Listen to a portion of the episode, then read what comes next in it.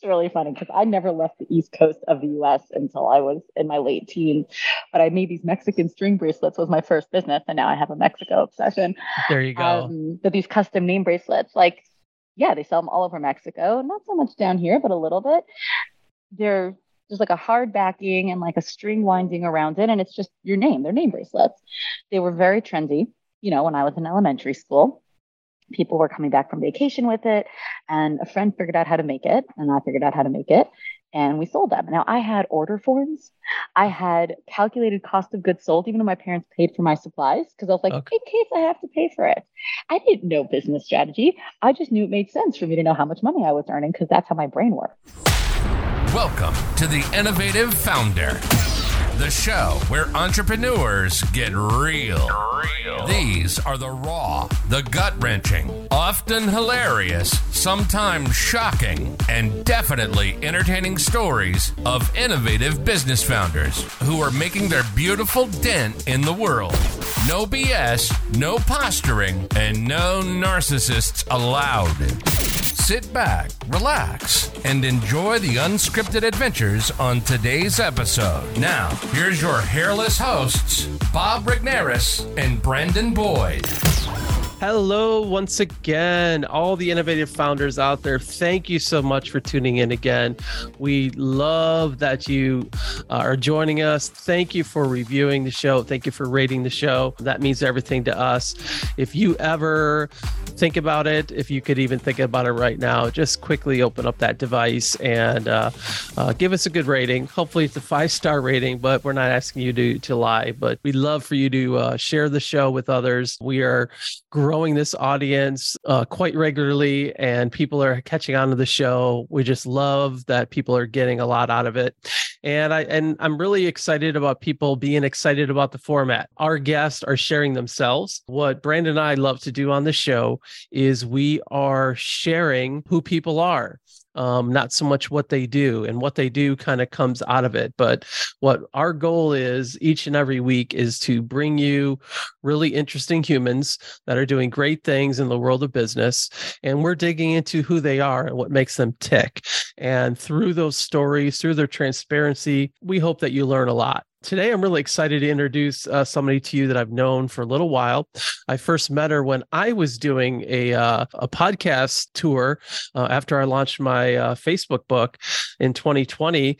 Uh, I went on a marathon tour of getting on people's shows, and my my guest today, Estie Starr, had an amazing uh, podcast, and we just had a really fantastic chat. And since then, we've we've I've had a chance to do webinars for her audience audience and do some training. And this is a real genuine person. What you're going to hear is her journey over the past couple years. She's gone through some pretty emotional uh, things, uh, some traumatic things, and we're just going to have a really candid discussion about where she where she is now what got her to this place and kind of some of the things she's learned along the way and some really cool childhood stories that i think you'll find entertaining and uh, we really just are really honored to have Estie on the show today.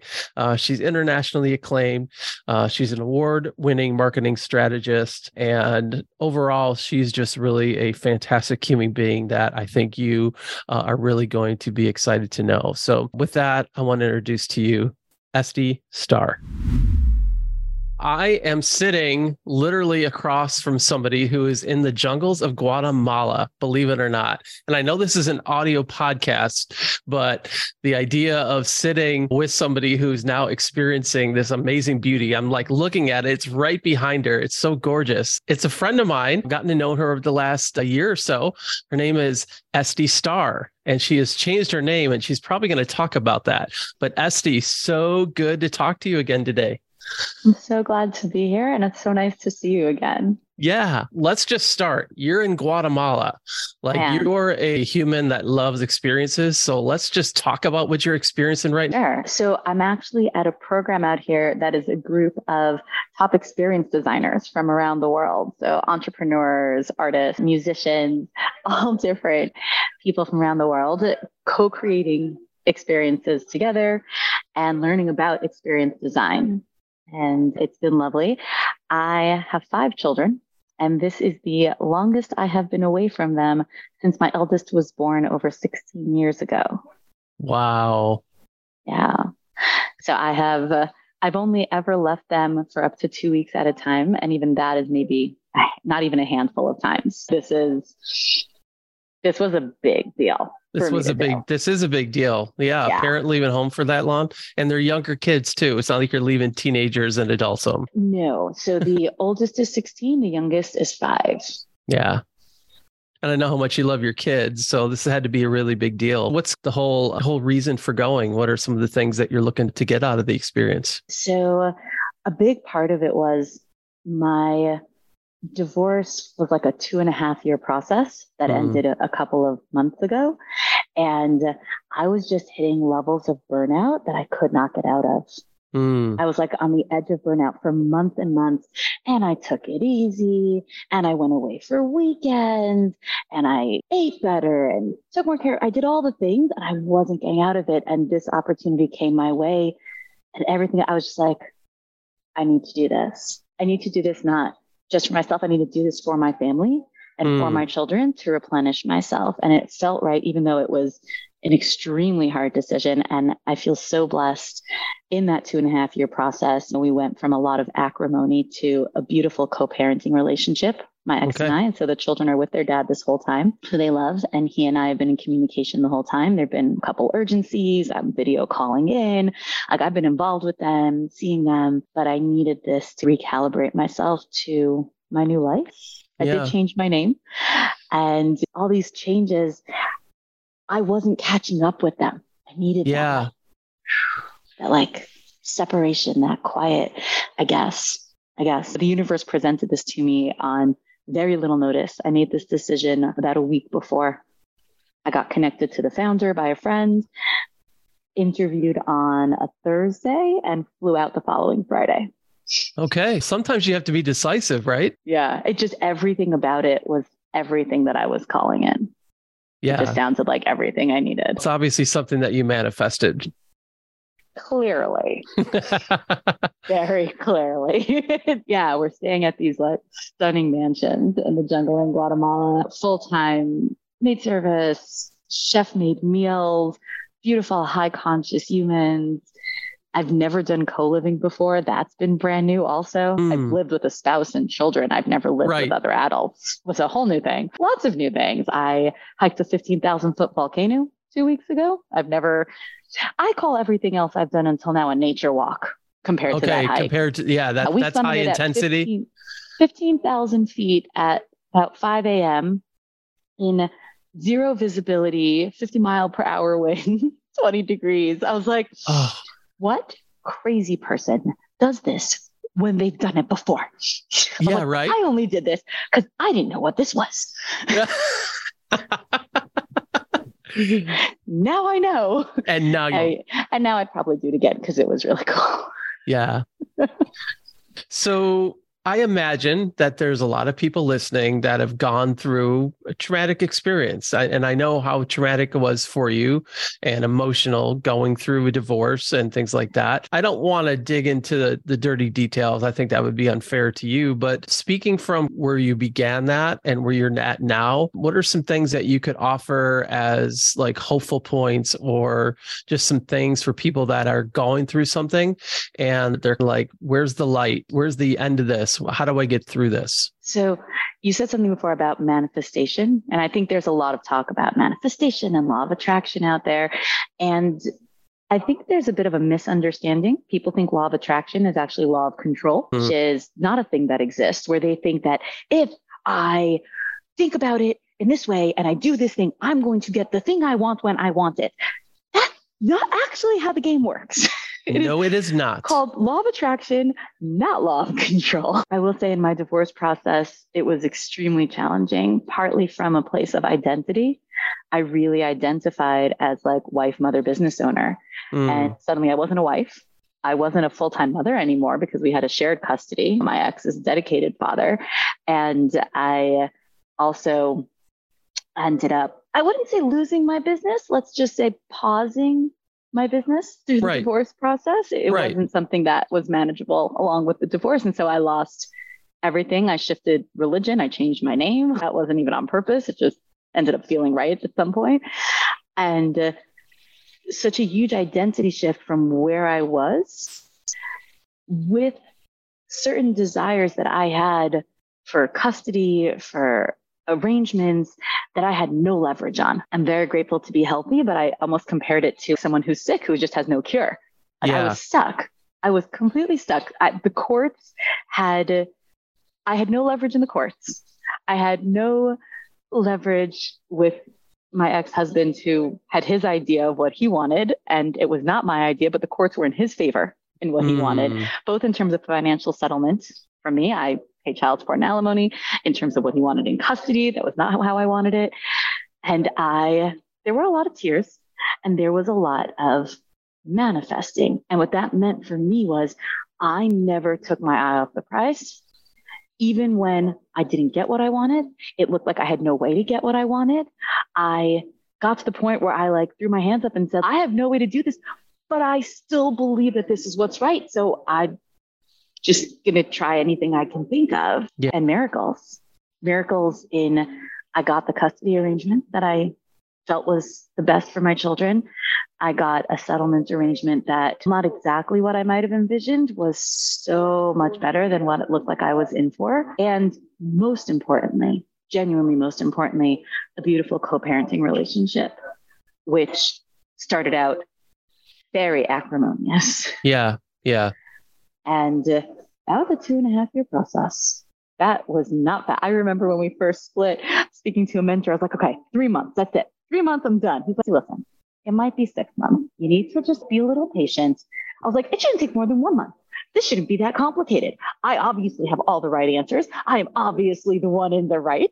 I have a good plan for how this should look. True type A driving entrepreneur, right? Oh, like yes. we could oh, plan oh, yes. our way through this, we could goal our way through this, right? Yes. And then as it unfolded, it became clear that there were other people with other plans who also thought their plans were right. Then there were California court systems that really couldn't care less about circumstances, story, what actually happened, mm. even hmm. things that both sides validated. The courts don't care. They've got a set of laws, and those laws do not take anything else into consideration. And it wasn't three months, and it wasn't six months.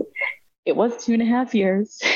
I think somewhere yeah. around the two year mark is when I started to hit like despair. Okay. I was like, this is the never ending divorce. I'm, I'm one of those. It is. It is pretty lengthy. Yeah. I'm like, I'm one of those. I thought I was going to be done in three months, and I'm still here. I'm wow. still here. And so, what I would tell people on the other side is sometimes the things that you want will take much longer than you think. I will say that I can see in hindsight that every part of that process was important. Mm. I'm not the same person on the other side. Who I was at the beginning was not the person that could get the outcome that I got at the end. Interesting. And there was just such a tremendous process of growth and development, understanding even some tr- strategic things. We have a 50 50 custody that's weekday weekend. So the children are with me all the weekdays, they're with their dad on the weekends. That was my, that was what I felt was the best because of religion and because of all different things. It just, yeah. I have small children and uh, the original arrangement was week on, week off. 50 50. So it's still 50 50, but one week with their dad, one week with me. I hated it. I genuinely oh. hated it because every other week was super, super intense. And then every other week, so quiet. Oh, empty. Yeah. Empty. I went, I have five children. I went from living mm. at my mm. parents' house. I got married young, lived with my husband, had an open home with a lot of guests. We lived abroad. So we had a lot of expats and a lot of guests all the time, big hosts, and then child after child. And suddenly I'm living alone for the first time in my life in the middle of COVID and I have an empty yes. house every other week. And I'm like, I did not know what to do with myself. Totally, totally new situation for you. Yeah. And I had no leverage to change it. None. Wow. But that time, it was a year and a half like that. And I I didn't want it to stay and I had no way to change it except to continue believing that it was going to change because I could not let go of the feeling that it wasn't right. Not just for me, but for the kids. And, I, and it's not unique just to entrepreneurs, but I think there's something with entrepreneurs who have I don't want to call it unbridled enthusiasm, but it's kind of mm-hmm. like just this uncommon belief in mm-hmm. themselves mm-hmm. and this it's most of us will describe it as like just a divine idea. This is what we know in our heart of hearts. This is the way things should be. And it's a lot of us use that to drive forward in our businesses, but it also in our personal life as well. And when we don't have that control and when things aren't going the way they want, it, it's devastating to somebody who's used to having their hands on the steering wheel, the stick shift, the gas pedal, and yeah. the brake. It's literally like you're bound and tied and you're going along for a ride and you have no control. That that's got to be very disorientating for somebody who's used to being behind the wheel. Yeah. And for someone who still feels like they know where this car should be going, but has no ability oh. to ah. get it there. Oh, like you're right there. I'm here and I can't do anything. Yeah. yeah. Yeah. That was super tough. But I would tell you that you just don't let go of the belief I don't yeah. care how bleak it looks. I don't care how impossible it looks. Mm. And I can't tell you how long it will take. I, my situation took what, four, eight times, 10 times as long as that. Right. But every part of it was its own gift. And part of why I'm out here just processing yeah. so much of such a journey. But those, that year and a half of week on, week off, I don't have that kind of space now. It's like kids, right. we can break, kids, we can break. And in that time, I started to find myself. I also developed routines with the children when they were with me for those weeks. It was more time with them. So I'm the one who moved out of the family home mm. for legal reasons. California basically says that once a family establishes a community residence, both parties can always live there. Okay. So there was no way my my husband didn't want to leave even though I wanted him to. And so my only choice was to either go or stay with him. Okay. That was pretty much what I had available for choices. And so creating a new home for my children and having those full weeks to establish new routines, to establish that environment. My children and my ex are still ultra Orthodox Jewish, which I was practicing for many years. Okay. I no longer identify quite like that. Okay. And so reestablishing what Mm. the religion looks like in my home. And in ultra Orthodoxy, it's a very patriarchal religion. And so every seventh day, there's a Sabbath. And that Sabbath is led very much by the father, by the patriarch. Okay. And so okay. having the children with me for those weekends, the father is meant to say the blessings at the at the holiday, the festive meal, all these things. Totally uncharted ground, but yeah. creating those systems, it was extremely hard, but it was important. Yeah. I didn't want to have to do it at all. but universe had other plans. Hey, we hope uh, you are enjoying our conversation today with Estie Starr. What a fantastic human being and a very knowledgeable human being. And the types of things that she is able to help small businesses out there with is is just really remarkable. And we want to invite you to avail yourself of uh, Estie's free resources. If you go to estiestarr.com forward slash free gift, uh, that's E S T I E S T A R R dot com. There's two R's in star. com forward slash free gift. Uh, there's a lot of cool things that she is launching within the next few weeks uh, from when this uh, episode airs. And I think you want to be on the receiving end of that. If you are uh, looking for assistance in marketing your small business or even considering uh, going into marketing consulting yourself, I think you're going to want to be connected to Estie. So, Estie Starr, that's two R's com forward slash free gift. And now back to the show. You're listening to The Innovative Founder. Now, back to your hosts, Bob Regnerus and Brandon Boyd.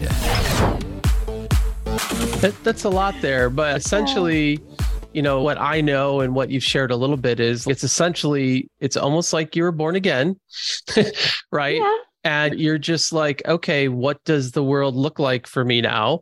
What does it look like for my family that has to adjust? And what does my business look like? I think yeah. we'll get into some of those things. But you know it again just imagine a newborn baby. They're not able to talk, but they let you know, I'm freaked out here. Like, uh, why am I hungry?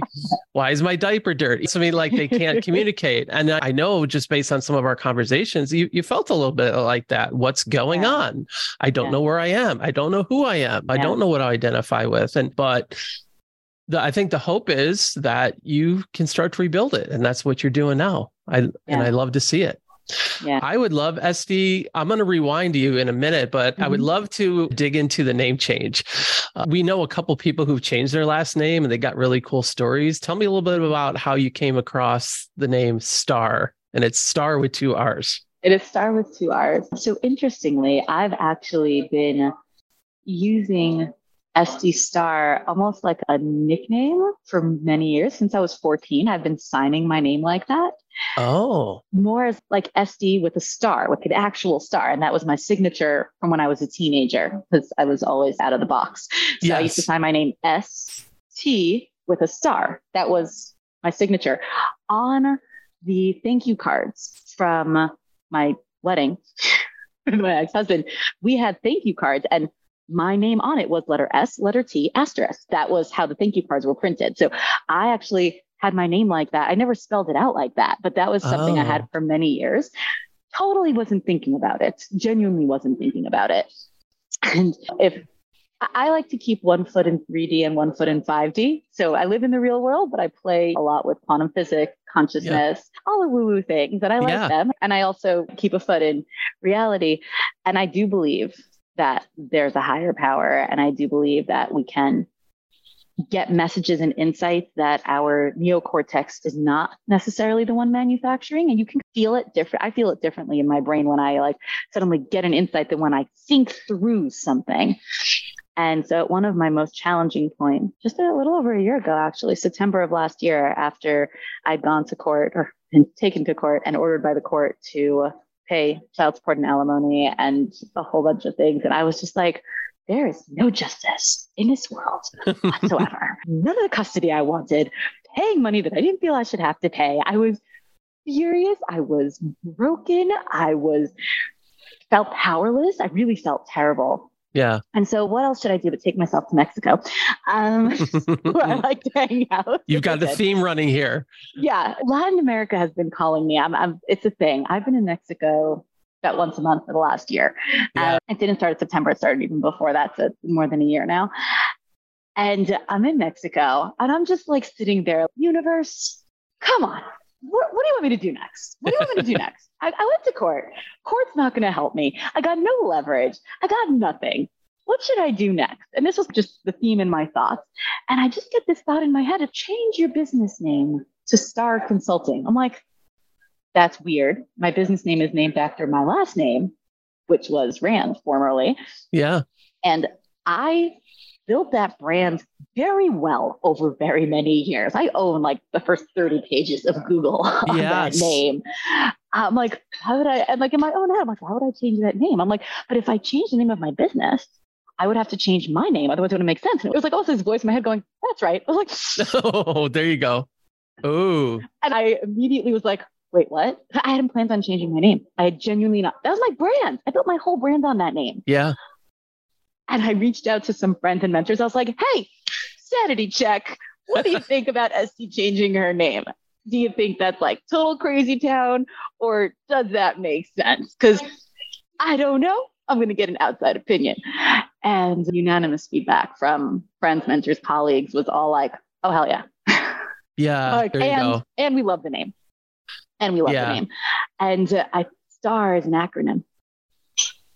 STAR is ST and Rand Roth, which is my former married name and maiden name. So what Oh. it symbolizes to me is I'm not denying my past. I'm not erasing my past. I'm not erasing who I've been or where I've been or what I've done. I'm taking everything that I've been through and done pre-marriage, through marriage, from when I used to nickname myself with a letter S and T to spell out SD from a teenager, and putting that all together as a platform for which to launch my next stage. And Beautiful. that's I, I never knew the acronym. that's the acronym, and that's, what it means. so to me. cool. Yeah. And Estie actually is a nickname for Esther. And Esther is a Persian and it means star, right? Esther, Yes. Esther, astral, it's star. So theoretically, my name is Star Star, but Star that's a little Star. intense. So we're going to keep it Estie Starr. People might I- confuse that for being narcissistic. I did have a, a moment where I was like, I could go full on woo and just call myself Starlight. What do you think of that? My friends are like, No. they're like, now you crossed the crazy line. just stick with Estie, but we like the new last name. I do remember the first time you shared it with me, and, and it was like, oh yeah, that's your identity. It was so clear, and I think others like just saw that too. So just really cool. Well, let, Yeah. let's go back. Oh, how did you get to where you are today? Tell me a little bit about your childhood. Did that entrepreneurial spirit kick in early for you? Oh, very much. I started my first profitable business when I was 10. And I ran it like an it. actual business. Yeah. I sold my own handiwork. I made these actually it's really funny because I never left the east coast of the US until I was in my late teens.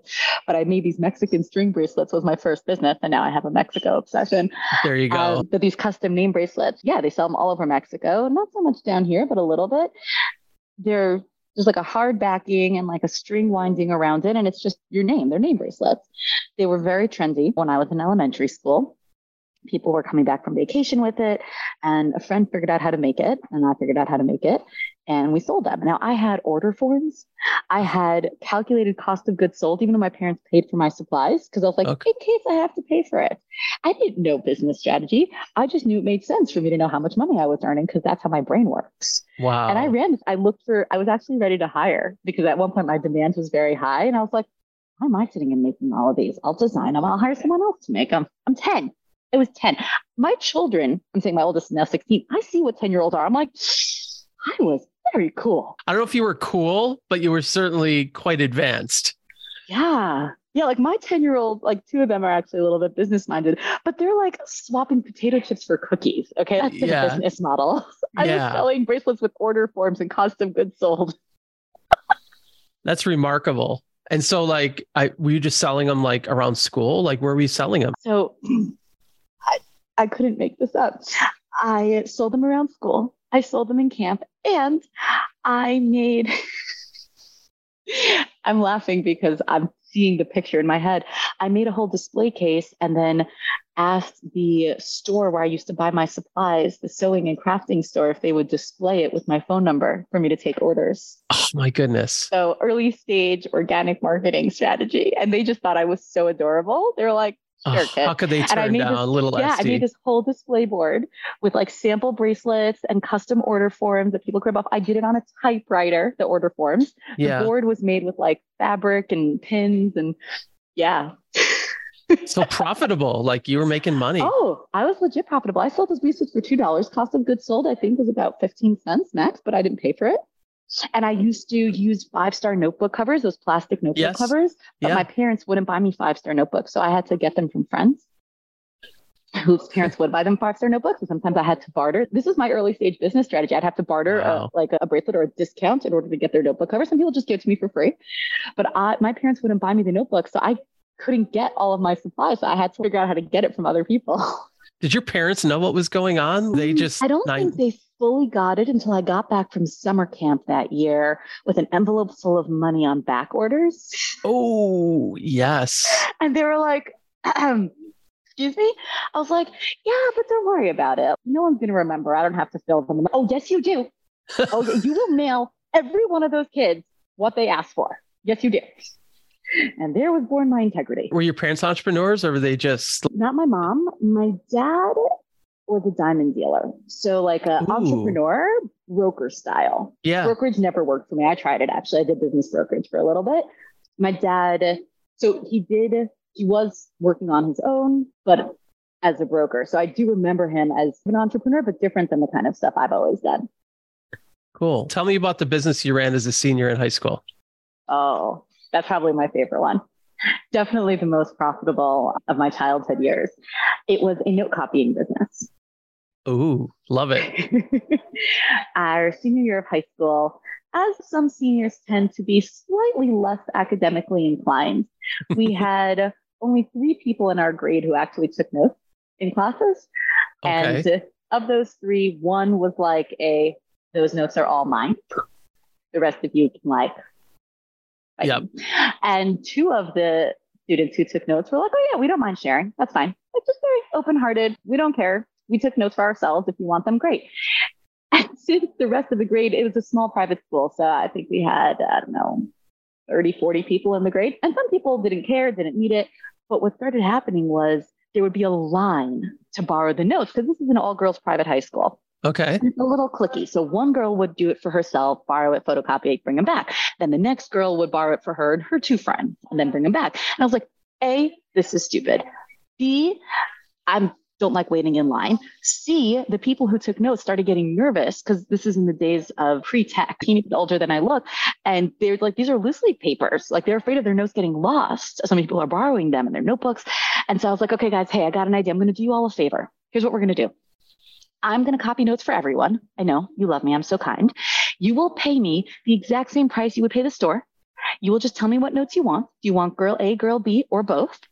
And I will hand deliver them for you, sun, rain, or shine. I'm from New York. Okay. So there was a lot of snow. And everyone's like, oh, yeah, that sounds like a great deal. I go to the store across the street. I said, hey, I'm going to be photocopying many thousands of pages of notes over the next year. So I would like a discount. Thank you. And so everyone paid what they would have paid themselves at the store, right? The the full rate for the small amount of copies they would make. I paid the super discount rate because I made all the copies, got my notes for free, got them on time. I don't remember how many hundreds of dollars I made off of that, but I did get a full scholarship to business school from that story. So that was very lucrative. You told that story to get into business school? That was my scholarship application. I got a full scholarship. Oh, the resourcefulness probably just won them over.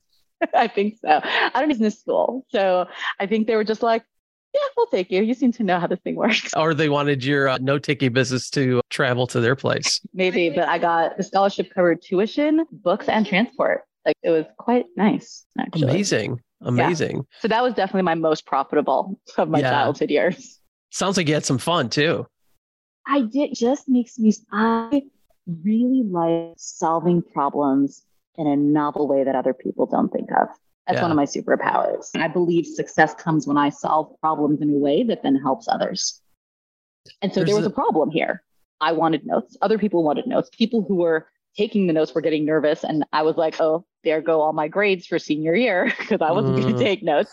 And so I had a problem. Others started having a problem. And I had a solution that had everybody win. Those are my favorite kinds of things. You're also fearless, Estie. Who has the gall to go out and just do that?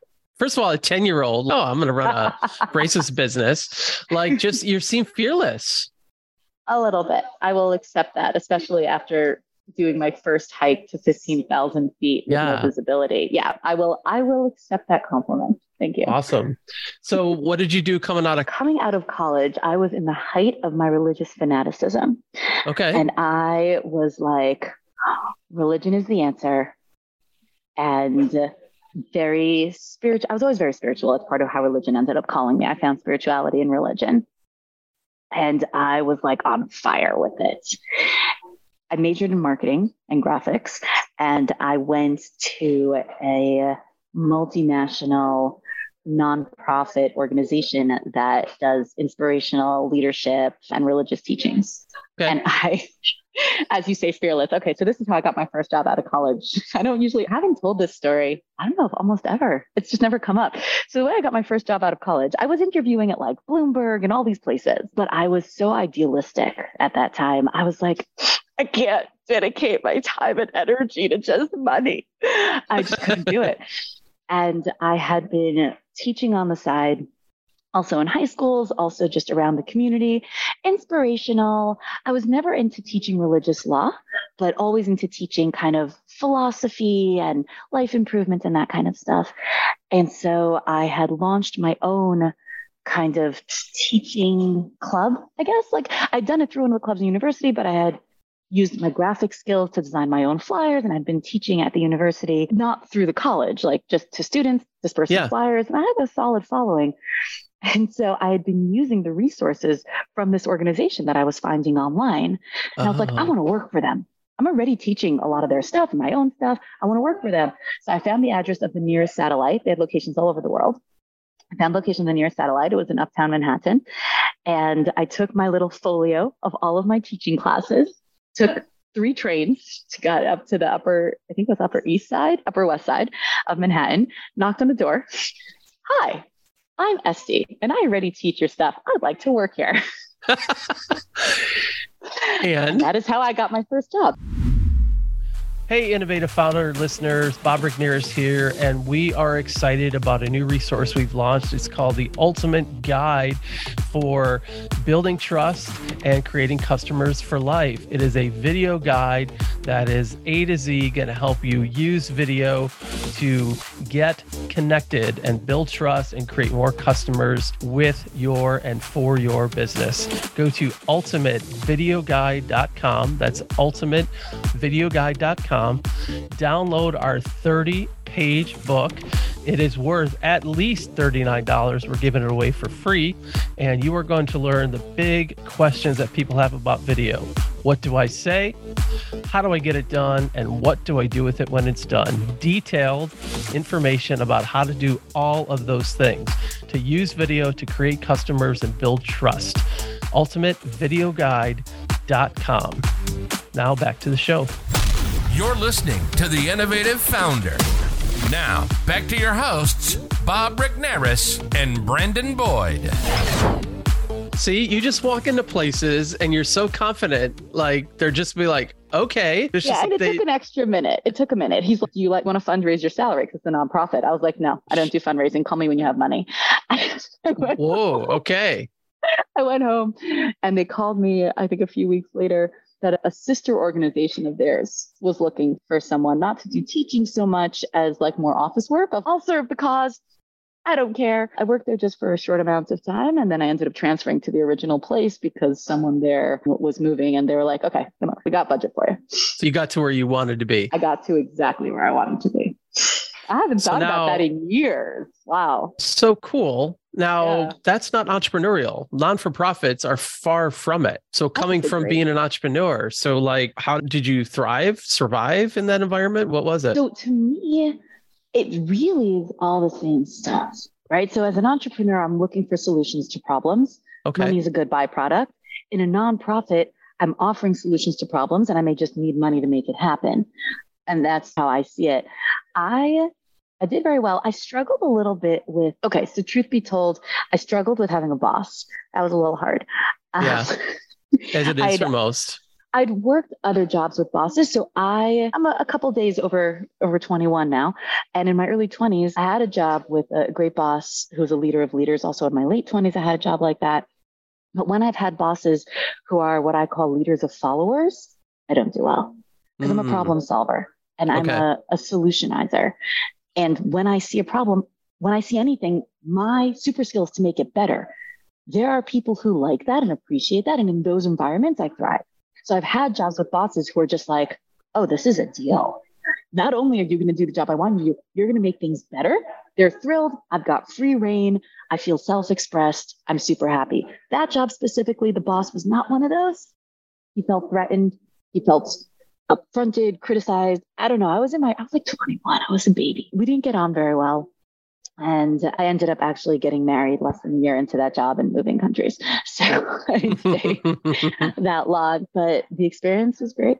Yeah.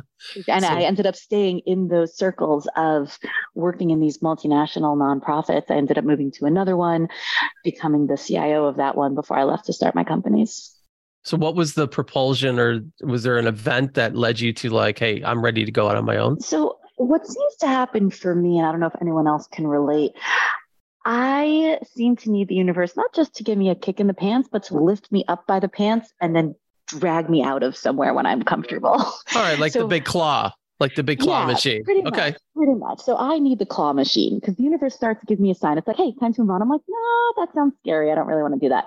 I I'm someone who takes very strategically calculated risk. Okay. I used to say risk averse, but it's not really true. I take strategically calculated risk. And I looked at that risk and I'm like, this doesn't feel like something I really want to do. So I'm going to stay here even though it's uncomfortable. And then the universe makes it a little more uncomfortable. And I'm like, nope, I can handle it. I'm going to stay here. And universe really think you should go. I'm like, no, I could, I could deal with this. I really think I should stay. Until the universe, like a big claw hand, is like, all right, that's it. Get the fuck out. Go. you were moving. I love it. Yeah. So no, from when I went to to launch my companies, I had three little kids at the time. I was the sole provider of our growing family. I really loved my job until they hired this middle manager who was super toxic. Took my okay. team, took my trips. I was supposed to travel like Argentina and Moscow, I remember. And he was like, Nope, your trips are my trips. Your team is my team, and you're my new secretary. Oh, okay. I was like, I'm good at a lot of things. I'm not the best secretary not. I'm very organized, but, But- I'm not great at making coffee. I don't really drink coffee. Terrible coffee maker. Don't love sending faxes. In those days, we still sent faxes. Yeah. I remember that. And it became so much drama and just untenable to the point that I was not a present mother. I was crying all, I was miserable. And I had this dream of doing small business consulting. This is 2011. No one was doing this then. This is not like today when everyone and their brother, sister's dog walker is a marketing consultant, right? I was like, there were big consulting firms and there were people who just figured it out on their own. And that was the landscape. And I just had this dream of doing small business consulting. And that was the universe kind of nudging me. I was so passionate about it. And I was like, nope, nope, not going to leave. Not going to leave until Big Claw Hands will get. You have stuff to do. And I left in like a, there was like a whole moment one night where I was putting my kids to bed. And I always said bedtime prayers with my kids without a phone, without any distractions. That was like dedicated time. Yeah. I learned something once that you can be a good parent in just 30 minutes a day 10 minutes when your kids wake up, 10 minutes when they get home from school, and 10 minutes at bedtime. If you are fully dedicated in those time slots, you've already done so much. So that was one of the things that I had taken on myself, dedicated in the morning. And that night, there had been so much drama with this new guy in the organization. I had my phone with me because all the staff were like, Did you hear what he did? Did you hear what he did? Because he didn't just take my Oh. team and mess things up. He was like a bull in a china shop. This guy was Sure. just toxic. He was making a huge mess of everything, but it was a nonprofit. And so it's not managed by its managers. It's managed, it's run by its donors. And the donors wanted this guy in. And so it didn't really matter that he was making a mess. They liked him. They wanted him. They didn't really care. He, by the way, he Hmm. lasted less than two years. He was thrown out. He made a giant mess before he left. Oh, Um, but I was gone after about three months. I was Okay. I was the first main threat casualty of that situation. And uh, I remember my phone rang in the middle of bedtime prayers, and my then husband said to me, Estie, this is not who you are, and it's not who you want to be. And it wasn't criticism. He was right. I was going against my own core values because I was so drawn into the it drama. was a, it was a truthful observation. Yeah. Yeah. I quit that night. I sent an email that night quitting. It's like, I can't do it anymore. And it had been like really pressurized, but recognizing how far I'd gone from my own values was this aha moment for me. Yeah. And I left. And then I was like, oh, now what do I do? So like, now you, now you thrust yourself into the world of consulting. And I, I, I understand that you were almost dissuaded from a McKinsey consultant doing that. This is true. I started, so I had this dream, but like I said, strategically calculated risk, just going out as an Yeah. entrepreneur when I'd always had side hustles, but I'd Right. never been a full time entrepreneur, didn't make sense to me. So I was like, okay, this maybe could be one of my side hustles, but I need a job. I need a job. Oh, okay. So I took on business brokerage. That's when I did business brokerage. I worked for the Mobile Marketing Association in sales support, which was great, just getting into the latest in marketing coming from the nonprofit world. Sure. And I started my own thing, but I was looking for a full time C level job. That's what I wanted. That's what I was coming from. I wanted, and I wanted, as I felt was appropriate because I'm in charge, I wanted a high salary with a lot of flexibility and intellectual challenge. I didn't think that was too much to ask for, but it was. None of that was available. But Um, it but was. I thought, but it was. I could find two out of three. I couldn't find all three. I found things that looked challenging but didn't pay well. I found things that were challenging and paid well but had no flexibility, and I wasn't able to be a parent, which was the whole reason I quit. I found things that were flexible but not challenging. like I didn't find yeah. anything that had my little trifecta of values, and uh, decided that I just had to go on my own. But one of one of these moments, I was meeting with this headhunter who was a former McKinsey consultant, and I was And so excited. McKinsey is like the Duh. the Yeah. big consulting firm in the world. Exactly. And this woman's like my idol, right? Because she's a former McKinsey consultant doing headhunting from her living room. And I'm like, Okay. like Yeah. you are I want to do you. exactly. Exactly. And I really had this dream of doing small business consulting. Like she was doing the exact, not in the way I wanted to do it, but she was running her own business with her own simulation on her skill set, like doing the thing I wanted to do. Yeah. And so in our interview process, she said to me, she's like, listen, Essie, you seem like a great candidate. You're smart, you're witty. Like I have job ideas for you. And she even put me on interviews. Like, tell me, what's the real dream? Like, what do you really want to do? And I'm like, I'm going to confide in her because like she's living my dream. She could help me. And I tell him like, I want to do small business consultant. I see all these people out. This 2011. I see all these people out there. I meet them in the cafes. Oh my God, you're so talented. You should sell your cupcakes for a dollar. It'll be amazing. I'm like, oh, I can help you. Everything I touch turns to money. Okay. I know how to turn anything into money. This is my skill set. I can help. And that was my dream, but I had no idea how to do it. I went to business yeah. school, but they didn't teach you how to be a consultant. Nope. No idea what I was doing. I just understood business and I knew I could help people. And I decided I wanted to call it consulting because there's a story behind why. And I'll never forget, she looked at me and she's, Estie, no one will take you seriously. No one will hire you. You need another 20 years C level experience before anyone pays you for your advice. I was in my 20s. And I was devastated. I can imagine. Yeah.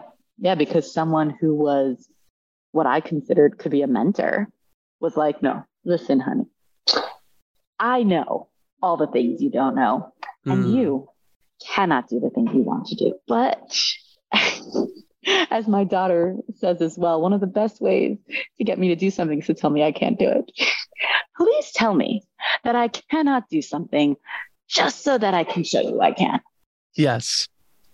And that's what launched. And that that was definitely a defining moment. It was a defining moment of devastation and also of determination for yeah. me, where I was like, you know what? I don't care what you think.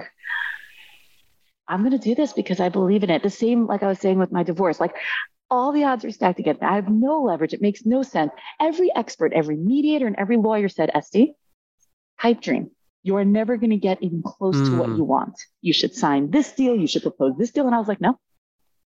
And there were moments where I almost signed things and then it got derailed because the universe was like, no, I'm, I'm, I got you on track. And this same kind of idea.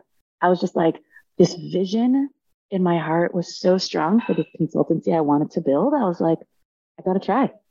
I yeah. know I don't know what I'm doing, and I know it doesn't make any sense, and I know no one else thinks I can do it, but I think I can. And then I did. And then you did. And then I did. Yeah. You know, it, so it took a couple years and moving countries. Took seven years till we were fully multinational. We had staff and clients in 10 different time zones on six continents. We were doing many hundreds of thousands of dollars annually and all organic, no paid ads, my own game. I remember that the first time we met, I was on your show talking mm. about Facebook ads and you're like, yeah, yeah you're expert at that, but I've done all, I've done mine all, all organic, yeah. which was impressive. Not many people could say that. Yeah, I like to play my own game. and I believe in Facebook ads in the way that you do when yeah. they're done properly, when they're done, when there's already a proven offer and you know the problems and you know how to hit it. Not the way so many micro business owners do it, which is just spray and pray. Hey, spray and this pray. thing called Facebook ads. I'm going to just spray them. Here's the answer pray that it works. Yeah. And that's not how we do anything. But I do love the ability to target things organically, to test things organically. Once you have something mastered organically, go ahead and throw money on it. It's fuel on a fire. But if you got no fire burning, you're just making a greasy yeah. mess. So, as you come into this, the present again, I know you slowed your business down. Have you been ramping it up? And are you working with the same types of clients or are you moving into something new? Yeah. So, fascinatingly, I stayed with my roots as I started to get back into it over the course of this year and even more so over the last number of months, I found that my passion still lies with the exact same people it's been with the okay. whole time. The mic- I call them micropreneurs, right? Like these are the micro business owners. They're earning anywhere between usually under six figures, very okay. often between 20 and 50, and they're trying to get to that new million dollars in revenue. Some of my clients come in to do their first million in the first year. They're launching bigger companies, their startups or their healthcare or their, some of my clients are coming to do that first million in year one and we build that for them. But some of them are trying to do six figures in year one or even sizable five figures in year one. And they're just, they're lost and they want to know how this thing works. We've brought back our award winning marketing program, which we put to sleep a few years ago. That's back and active. We got reactivated a few months ago. Awesome. And the thing that I'm most excited about is that we are shh, don't tell anyone except everyone who's listening. We're about to launch our certified marketing consultant program, which we've just crunched the numbers last week. I'm working with one of the OGs. I'm working with an amazing man who helped launch BBI with Tony Robbins and Chet Holmes. He is like the original who builds these kinds of certified business consulting programs, and he's guiding me. Wow. And we just crunched the numbers. Our certified marketing consultants will be able to earn an easy 150 to $200,000 a year helping people with the materials and the strategies that I've developed over the last 12 years. And that makes me so excited. Yeah. Because I've already been able to scale myself to a certain extent through the business school and the online training programs that we run right. in addition to our one on one client work. But I still am just one person, even when I lead those programs. So now instead of working with one client at a time, I can put 30 to 50 people in a program. Great. But there are hundreds of thousands of business owners out there and would be business owners out there who are just getting more and more confused and more and more stuck. And I know from experience that the stuff that we teach and the process we put people through transforms them, transforms mm. their understanding, gives them clarity where it was confusing, helps them leverage their skills, saves them a ton of money, earns them money, stabilizes their business. And to be able to generate a, essentially a business in a box for our certified yeah. marketing consultants and hand them that business. I told you, I love things that are win, right? So yes. now, yes, all the marketers that need more leads that are in our marketing bucket win because, and they're, and their marketing tools are better because we're training them. We have people who aren't necessarily the kind of people like me who love to create and build systems. They're really good at implementing them and sharing them, and they're good coaches and guides, but they need the frameworks to teach and guide with. I have a whole income for them that can support them and their families. And through that, all the people that I want to serve all over the world have an affordable solution to get not only group guidance, but even one on one guidance. And I'm really excited. Yeah. Yeah. It's such so a big cool. undertaking, but I think it's going to impact so many people. And you're building into that program what you've done, what you've experienced, what you've encountered, what works. And then your stick to itiveness, your drive, your passion, it's all included with that. And they're getting that when they join you. Yeah. They're also getting something that I didn't realize until we started building out this program.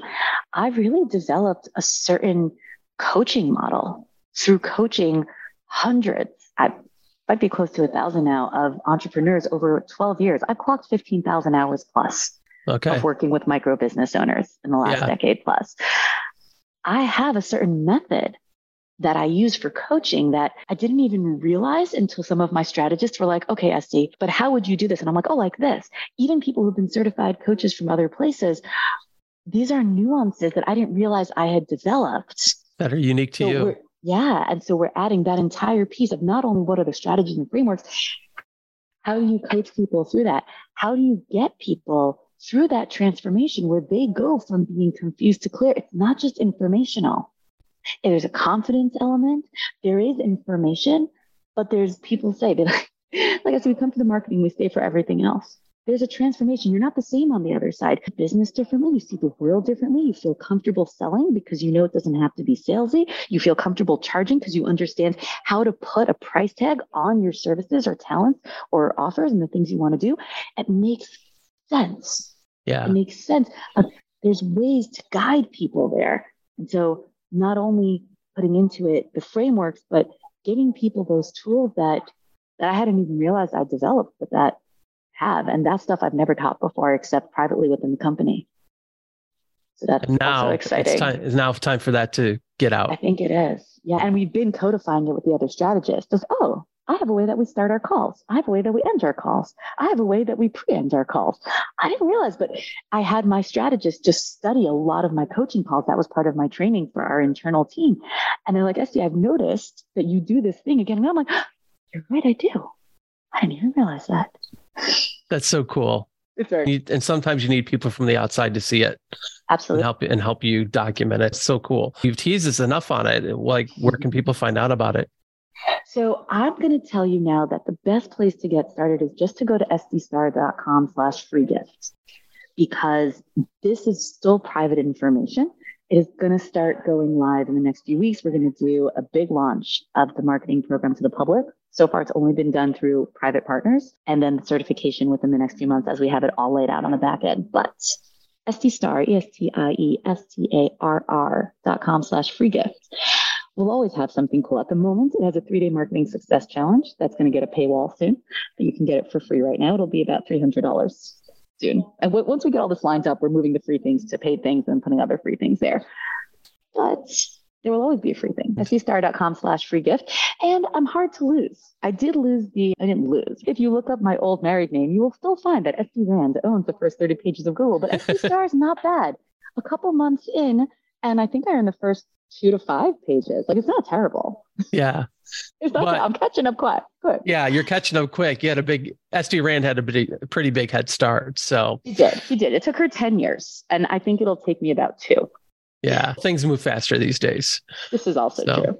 And I know but, how the um, game is played now. It took yeah. me 10 years to figure it out and play it. Now I'm just straight into play.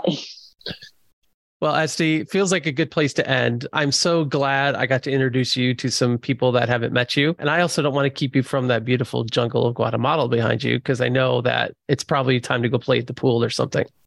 Absolutely. It's almost lunch that the chefs have prepared. It's, it's really yummy, actually. I've been eating so well. My, yeah, my clothes are fitting better. I'm happy. That's fantastic. It has been a privilege to have you take time out for that. Thank you for honoring us with your presence and sharing those stories. Some good stuff, some emotional stuff, but I think I think people are going to benefit from it. I think they're going to be they're going to be touched by it. So thanks for being transparent with us and sharing that today. Sure. Thank you for having me. And I do really believe that everything that we go through and get to the other side of can inspire someone else. I've been so inspired by other people's stories when I was in my dark points and being yeah. on the other side of so many things now over the last number of years. I'm I'd be really happy for that to give someone else the light that they need. That's fantastic. Have a fantastic rest of your day and thanks for joining us. Thank you. Thank you for listening to The Innovative Founder with Bob Regnerus and Brandon Boyd, a show featuring the real stories of entrepreneurs making their beautiful dent in the world. If you like the show, let us know by leaving a rating. If you're an innovative business founder yourself with a story to tell, then you might just be our next guest. Reach out to us on innovativefounder.com and tell us your story. Thanks again for listening. We'll see you next time on The Innovative Founder.